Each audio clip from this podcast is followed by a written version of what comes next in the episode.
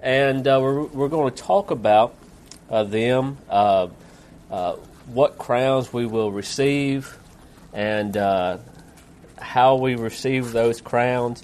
And really, uh, really why I'm talking about this is, uh, of course, with, uh, with with Andrew had been discussing this lesson or discussing this topic with someone and uh, talking about this idea of, of people can receive multiple crowns and this or, or multiple multiple rewards, and the rewards were really just dependent on the faithfulness of the individual. So a person can become a Christian, they can be saved, but uh, they can, I guess, they can have different levels of faithfulness and still get into heaven, and they would still, they could receive one of these crowns, they could receive multiple crowns, they could receive all of these crowns, and so there's different these different crowns are dependent on Uh, the different levels of faithfulness, what these people are doing. So I'm going to talk a little bit about that, and we're also going to talk about the, just in general uh, these different crowns and what they are.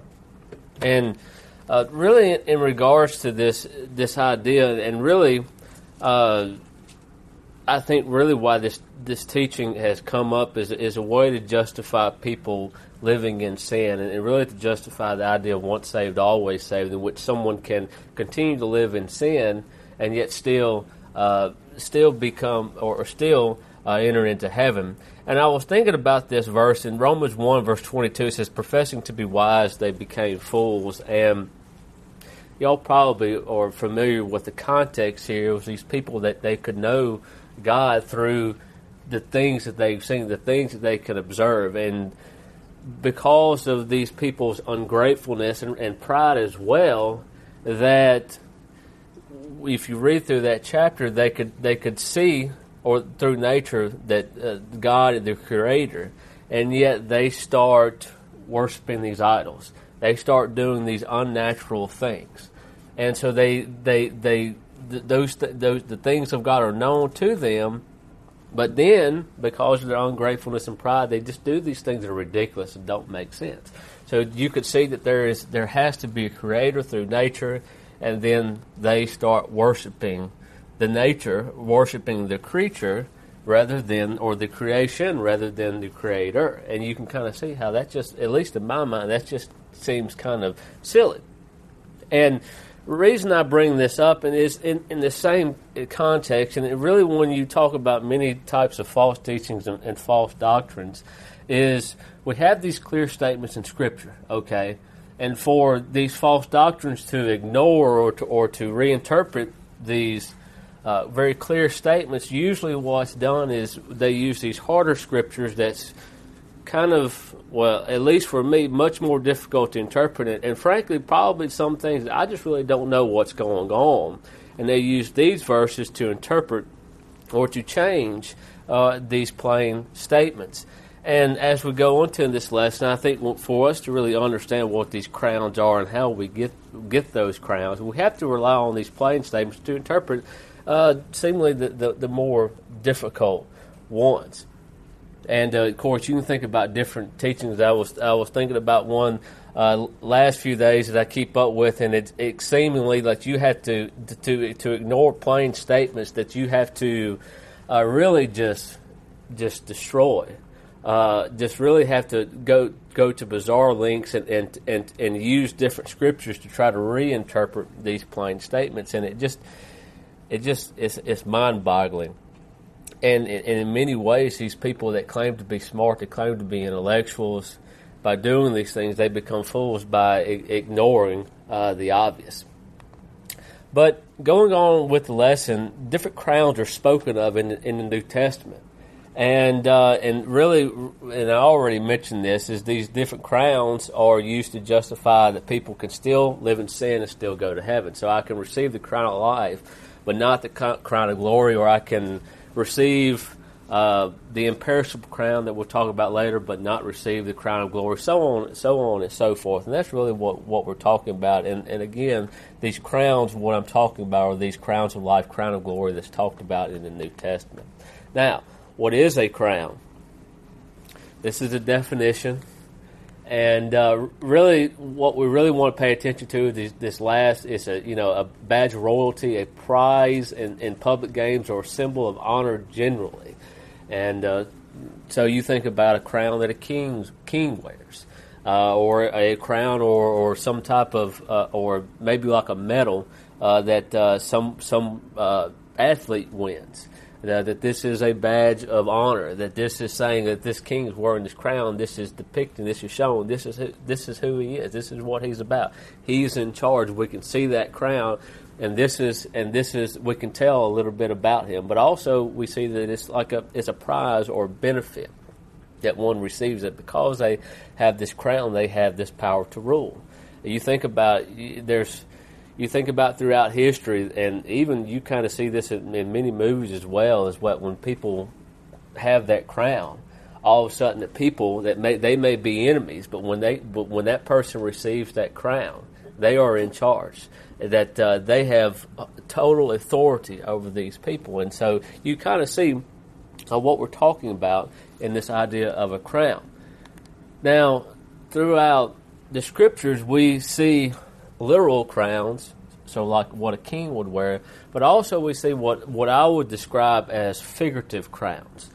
And we see a, an example of a literal crown. When, so, so for example, First Chronicles twenty, and, and many times when you're talking about kings, is that we see this literal crown. Then David took the king's crown from his head and found it to weigh a talent of gold, and there were precious stones in it. And it was set on David's head, and also he brought the spoil of the city in great abundance. So we see this is obviously an actual crown uh, that uh, David had, and but we also see these figurative crowns. In Psalm sixty-five, verse eleven, it says, "You crown," talking about God, it says, "You crown the year with your goodness, and your paths drip with abundance."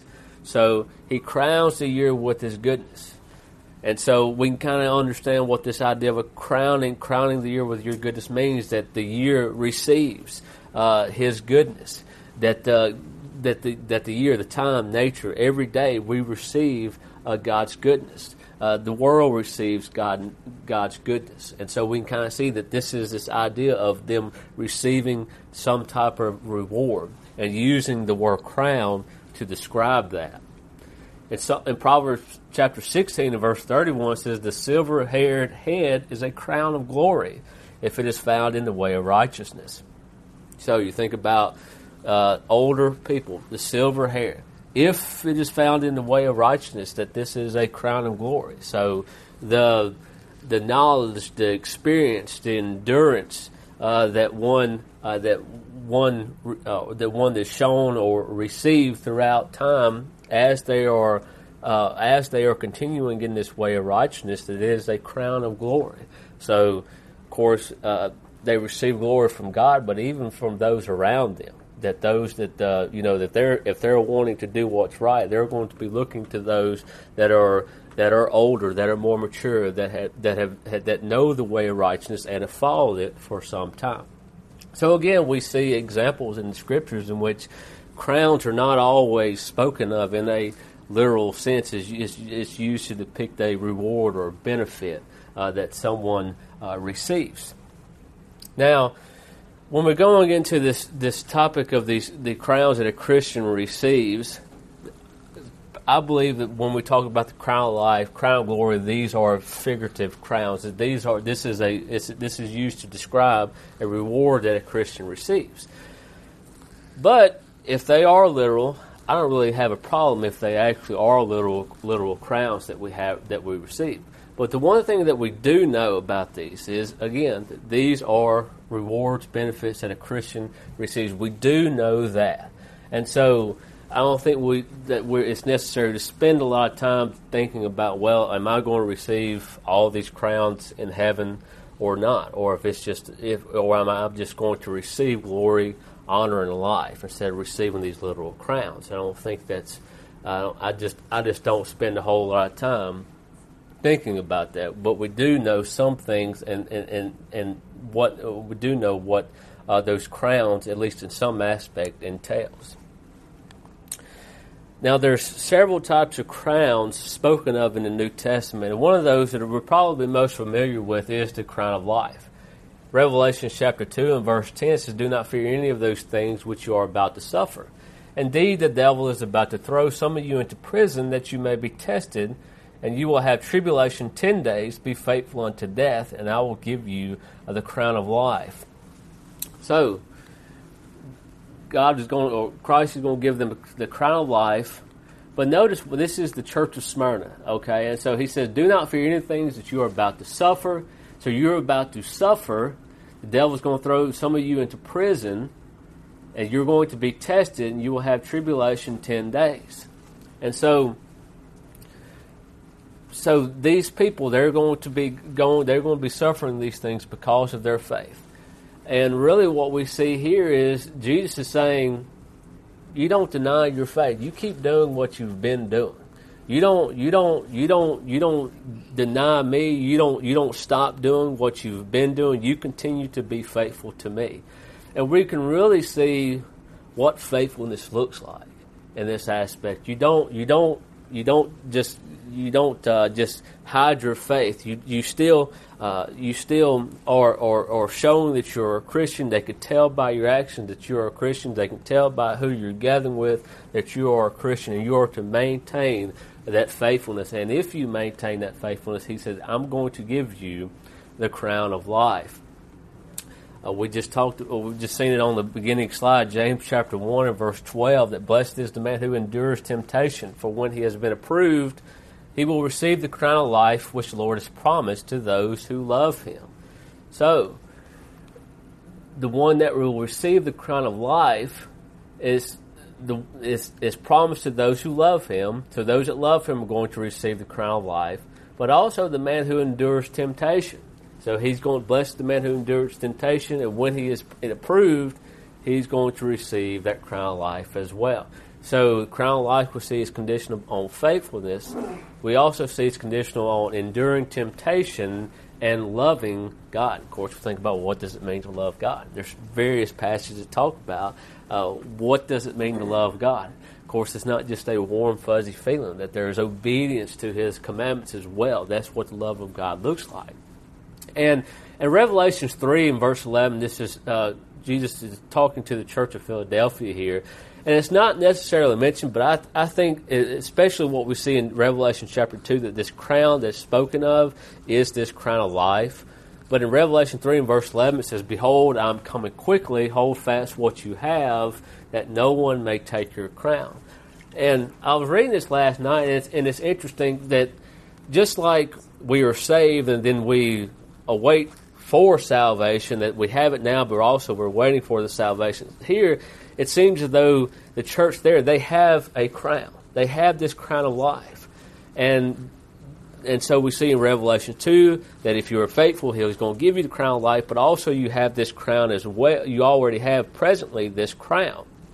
And if if you hold fast, if they were to hold fast, that they were going to have that crown, but if they didn't, if they did not hold fast, they were not remaining faithful, this crown is going to be taken from them. So again, there's this there's this same aspect with salvation, that you have it, but also you await for this coming salvation. You have a crown also, but you're also going to receive this crown at a later point. Now, again, I think we need to make uh, clear here that, that that crown could be taken if they did not hold fast. So we see the same trend here. Uh, you're remaining faithful. You're uh, enduring temptation. You're, you're just being obedient to God and holding fast to what you have, regardless of what's happening in the in the world. We also see an imperishable crown. First Corinthians chapter nine and verse twenty-five. It says, "And everyone who competes for the prize is temperate in all things. Now they do it to obtain a perishable crown, but we for an imperishable crown." And so here, again, this crown that does not does not fade away. Those that receive this imperishable crown are those that are temperate in all things. We'll talk about this a l- little bit later on, but this idea of temperance is self-control. So those that con- are willing to control themselves, they den- you think about denying yourself so- certain pleasures th- of this world, that if you do those things, you're going to receive that imperishable crown. We also see a crown of righteousness. Second Timothy chapter four and verse eight says, finally there is laid up for me the crown of righteousness, which the Lord, the righteous judge, will give to me on that day, and not to me only, but also to all who have loved his appearing. So, those, so there's laid up for me the crown of righteous, righteousness. So this is this is going to be given to Paul. He's confident he's going to receive this. Notice again that Paul, he has just a, a few verses above, he's saying that he, he has kept the faith, and not maintaining his faith, he has kept the faith. So there's a difference between having faith and, and keeping the faith. He's keeping that doctrine. He's keeping uh, that, that that that belief that belief in Christ, but also the doctrines of Christ as well. So he's kept he's keeping the faith. But also, this crown of righteousness is not only going to be given to him, but also those who have loved his appearing. And then the King James renders that as those who love his appearance in a, in like a presence tense. And I've kind of looked, and I was wondering what, what exactly what what he's talking about. Is this his appearance beforehand? Is this appearance? Uh, he, or is he talking about his second coming here? And I'm not quite quite sure, but it just seems like to me, when we look at the context here, we see in chapter three as, as well, that it seems as though this this may be talking about his second coming, the second appearing, that they loved his appearing. But I'm not quite sure. I think we still get to the same point as what that means as far as loving his appearing, love his, his appearing. Uh, we think about First Thessalonians chapter five, verse eight. Those that are awaiting Christ's second coming, that they are to be sober, putting on the breastplate of faith and love, for a helmet, uh, the hope of salvation. Again, this idea of being sober, being uh, having control or, over self. Second Peter chapter three and verse eleven, again talking about awaiting Christ's return, and he says, "Since all these things will be dissolved," talking about the earth, "all these things are going to be burned up. What manner of persons ought you to be in holy conduct and godliness?" And so you're waiting for his appearance. What you ought to you ought to be paying attention to what you're what you're doing. You better be careful of what you're doing and how you conduct yourself. And you ought to be conducting yourself with holy conduct and godliness. And even if this uh, appearing is talking about loving his appearance, first off, of him uh, appearing uh, to uh, to sacrifice himself for our sins, I still think you still get to the same point that th- those same people are going to be conducting themselves in, in holiness and godliness as well.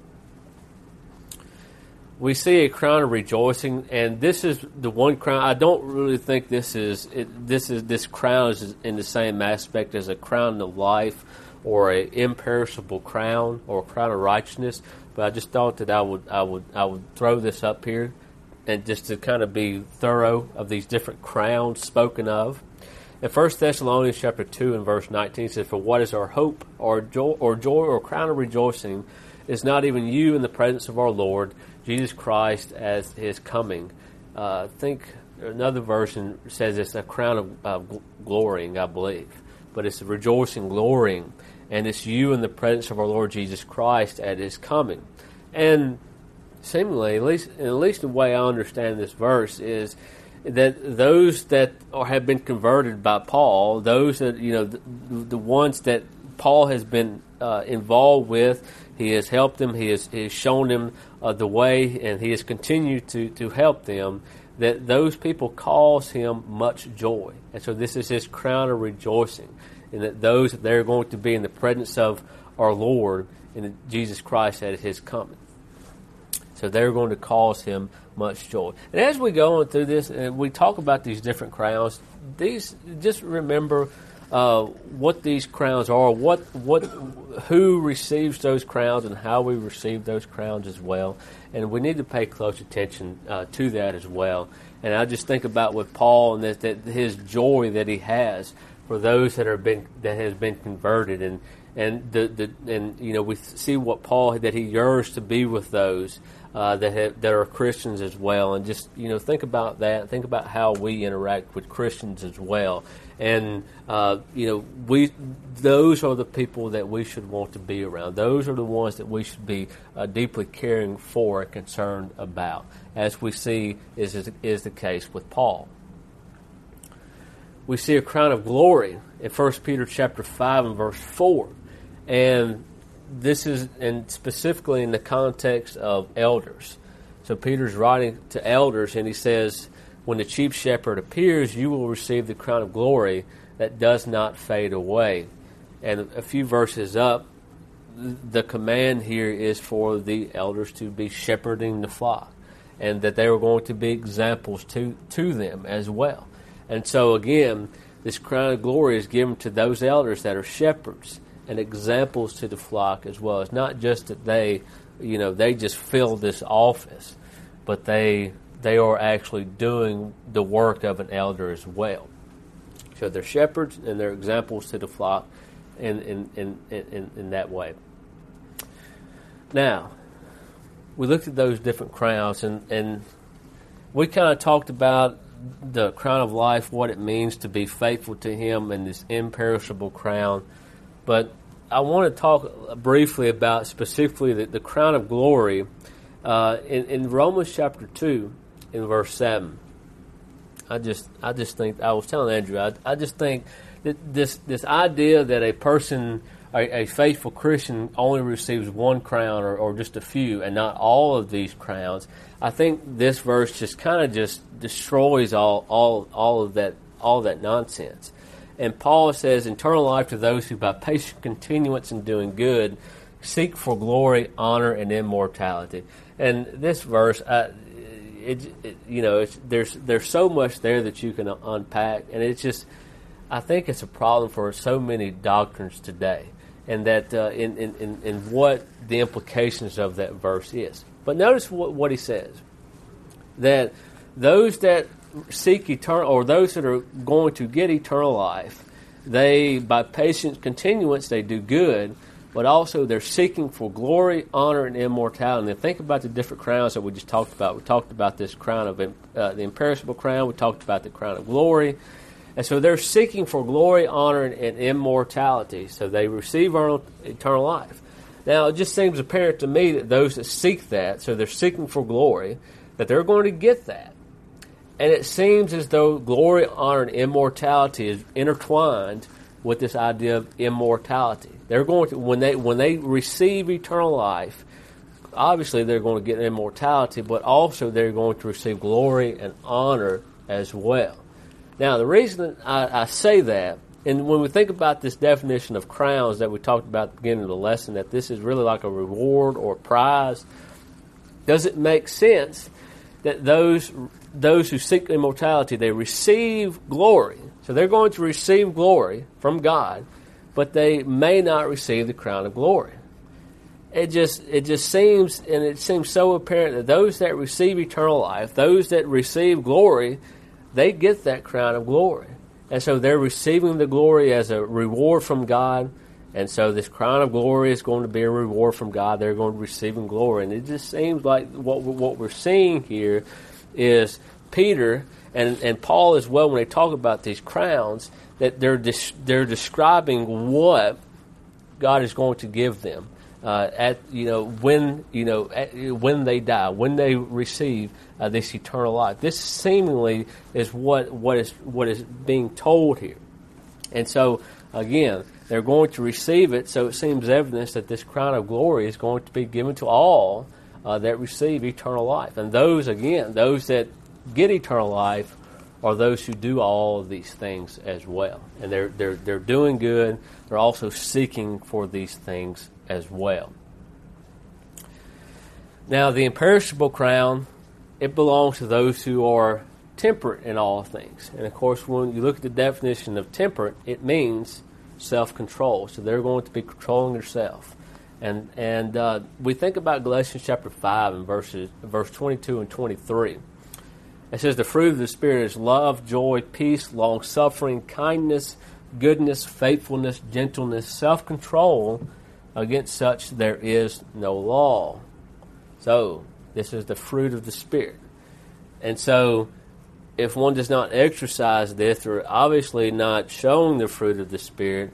And I don't think they could say that they're walking in the Spirit if they're if they're not showing all these, they're not showing these aspects, not even attempting to to to to uh, gain uh, these fruits or to show these fruits.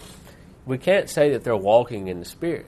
And so, if they're not walking in the Spirit, by default, they're walking in the flesh. You're either walking in the Spirit or you're walking in the flesh. There's no in-between here. So if you're not conducting yourself, or you're not controlling self, you're not tempered in all things, well, you have to ask yourself the question, what are you following? Are you following the Spirit, or are you walking in the flesh? And if you're not controlling self, you're, you're, I mean, it seems pretty obvious that you're going to be walking in the flesh, and you're not being guided by the Spirit as well. And so, uh, you know, who is your master? Is it your flesh? Is it sin? Or is it going to be God? And so I don't think we can we can get to the point where we can say that, uh, you know, some Christians don't have to control self. It seems pretty clear that this is a necessity that everyone puts on all of those fruits of the Spirit. And uh, again, just just the idea that a Christian can just receive one or a few of these crowns is not found in the Scriptures. We don't see a Scripture that says, Uh, this person may receive the crown of life, but not the crown of glory, or this person may receive the crown of glory and not the crown of righteousness. We don't see that. But we do find Scriptures that indicate that a Christian is going to receive all those crowns because they're intertwined. All Christians are told to be faithful. They're told to be temperate. They're told to, you know, they're, they're told uh, to seek for glory, honor, and immortality, and, and patient continu- continuance in doing good. So it seems as though all those crowns are wrapped up together, that you can't have one without having all of them. And so we see that the Christian receives all of those crowns uh, that have been previously listed. Now, another aspect, and kind of going back to the, the very first slide that I have, about ignoring or, or, or trying to uh, uh, uh, use harder or maybe more vague Scriptures to just kind of render other Scriptures meaningless, that we have Scriptures that plainly state that everyone who is a faithful Christian is going to receive uh, the same reward. And if you will, turn to Matthew chapter twenty, verses one through sixteen. This is the parable of the vineyard. And one thing that I that I was thinking about in this lesson, we got a lot of we got a lot of problems going along in, in the nation today. And one of the things that have, have has been talked about is equality and equity. And, of course, I'm ignorant, and I thought I thought for the longest time that equality and equity is the same thing. But they're not really the same thing. And that equality, so, for example, we're talking about equal opportunity. That, uh, say, for example, everybody can go to college. Okay, that's equal opportunity. Okay. But equity would be everybody goes to college and everybody gets the same G P A. Okay.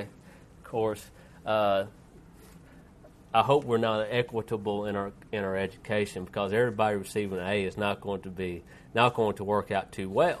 But what we do see in salvation is that there is there's there's equality and there's also equity in salvation, and we see that in, in Matthew chapter twenty. And what I mean by that is everyone who is faithful receives the same reward. Matthew chapter twenty, verses one through sixteen says, "For the kingdom of heaven is like a landowner who went out early in the morning to hire laborers for his vineyard. Now when he had agreed with the laborers for a denarius a day, he sent them into his vineyard, and went out about the third hour and saw others standing idle in the marketplace, and said to them, 'You also go out into the vineyard, and whatever is right I will give you.' So they went. Again, he went out about the sixth and the ninth hour and did likewise. And about the eleventh hour, he went out and found others standing idle and said to them, 'Why have you been standing here idle all day?' They said to him, 'Because no one hired us.' He said to them, 'You also go into the vineyard, and whatever is right you will, will receive.'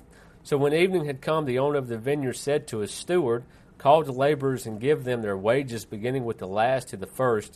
And when those came who were hired about the eleventh hour, they each received a denarius. But when the first came, they supposed that they would receive more, and they likewise received each a denarius. And when they had received it, they complained against the landowner, saying, 'These last men have worked only one hour, and you have made them equal to us, who have borne the burden and the heat of the day.' But he answered one of them and said, 'Friend, I am doing you no wrong. Did you not agree with me for a denarius? Take what is yours and go your way. I wish to give to you this last man the same as to you. It's not lawful for me to do what I wish with my own things, or is your eye evil because I am good? So the last will be first and the first last, for many are called but few chosen.'" So we see that first verse, for the kingdom of heaven is like. So when we see those words, we probably need to be paying close attention to what Jesus is saying here. And those that worked all day received the same pay as those that worked just a little. That they, they came in at the eleventh hour, started started working. So they didn't they didn't do a whole lot. The the the, the you know the problem is is that they all worked, and it didn't matter how long they worked, they still received the same pay. And so this is kind of, when we talk about salvation, this is the same aspect that we see in, in the New Covenant in regards to salvation. It doesn't matter if you've been faithful for seventy-five years. It doesn't matter if you've been faithful for an hour. What it matters is whether or not you were faithful when you died. And if you are faithful when you died, you're you're going to receive that reward. You're going to receive eternal life. Doesn't matter whether you've lived a life of sin for most of your life, and you you were you were just a Christian for a short time. You're still going to receive the same reward, uh, regardless of what that is. And, and we see uh, the scriptures, like in Ezekiel, talked about. You know, it doesn't matter if you were faithful for a long for a long period of time, and you and you, and then you turn back to sin, you're going to be punished for that. But in the, in the exact opposite manner, if you were sinful for a long period of time, you started working righteousness, you're going to be accepted. And so this is kind of the same aspect we see in Matthew chapter twenty as well. And uh, you think about such, uh, scriptures like in Acts ten with Cornelius, those that work righteousness, all those that going to work righteousness is going to be accepted by him. That That's the qualification. If you do that, and if you're doing that when you when you die, you're going to be accepted. It doesn't matter how long you've been doing that. It's not a period of how much you have done, but what you are doing right now. Now, going back to this problem with these different crowns, the, the real issue here, and, and the real issue of, of people teaching that some are going to receive one crown or maybe receive more crowns based on our faithfulness, it's really used to justify people living in sin and still being able to go to heaven. And really what we see is this doctrine has unrepentant sinners going to heaven. The problem with that is the scriptures teach otherwise. For example, in First John chapter three and verse fifteen, it says, whoever hates his brother is a murderer, and you know that no murderer has eternal life abiding in him. I asked a fella, he's, uh, I think he's a youth pastor at some Baptist church now, but I asked him about, you know, what about uh, murders? You know, and he says, well, I don't think they were really saved if they go do that. And I said, wait a minute. Say this person is a saved, say he's saved, he's truly saved, and he goes out and murders somebody, and he doesn't repent, and he dies. What's wh- where is he going to go? And he said he's going to go to heaven. And I showed him this verse, and it just completely, I mean, it, it, he, he's contradicting this clear scriptures that no murderer has eternal life abiding in him. And we see John saying that, that per- the person who hates his brother is the same as a murderer. He is a murderer. So the person that is an actual murderer and the person that hates his brother, they have no eternal life abiding in him. And it doesn't specify whether or not that person is a Christian or that person, uh, you know, that person believes in God. That doesn't enter into the question. He says no murderer has eternal life abiding in him. Also, we see scriptures like uh, First Corinthians six, verse nine and ten, so do you not know that the unrighteous will not inherit the kingdom of God? Do not be deceived. Neither fornicators, nor idolaters, nor adulterers, nor homosexuals, nor sodomites, nor thieves, nor covetous, nor drunkards, nor revilers, nor extortioners will inherit the kingdom of God. So again, these people are not going to receive the kingdom of God. And the next verse talks about, uh, Paul says, such were some of you. So they were doing this, and the implication is when they became Christians, they stopped doing it. And you can't go back to those things, and you can't continue and, and live in that manner, because if you do, you won't inherit the kingdom of God. And so these clear scriptures just kind of just kind of destroy this idea that that uh, people can continue to live in sin and still expect to have eternal life. That's just simply not the case. And we will be held accountable for every sin that we do. Second Corinthians five and verse ten says, for we must all appear before the judgment seat of Christ, and each one may receive the things done in the, done in the body according to what he has done, whether good or bad. We're all going to appear before the judgment seat, and we're all going to be judged according to what we have done. And I always like this phrase that he's going to receive the things done in the body. So what I have done here and now, you know, people, people. Another teaching is people separate the spirit and the flesh, and they say, well, even though I may do sinful things in the flesh, my spirit is cleansed because of Jesus. Well, that kind of this verse kind of throws a kink in that system as well, because you're going to be judged based on the things you do in the body. And so here it doesn't doesn't and, and doesn't matter uh, you know what you think about your spirit being cleansed. If you do uh, these sinful things in the body, you're committed sin, and you're going to be judged uh, based on that sin. And so we're all going to be held accountable for that. So I hope this has been useful for y'all. I, I, I kind of kind of went around into different topics, but again, I think it's important for us that we look at these uh, different things that come up, and uh, you know, uh, you know, if somebody comes up and, and, and starts discussing those things, at least uh, have some knowledge and be able to counter those things, be able to show uh, truth to that individual. And, you know, again, uh, for all of us here, we're all going to be held accountable for everything that we do. And for us, if, if we're, you know, if we're not a Christian, we're going to be held accountable. But even if we are a Christian and we, and we continue to live in sin, we're still going to be judged on those things. And we need uh, to make uh, make uh, ourselves right with God. And so if if if you want to become a Christian, or if you're a Christian and you need uh, the prayers of the saints, if you uh, fell back into sin, or you need help in any way, you need to confess anything, we offer this uh, invitation now. And uh, will you come as we stand and as we sing?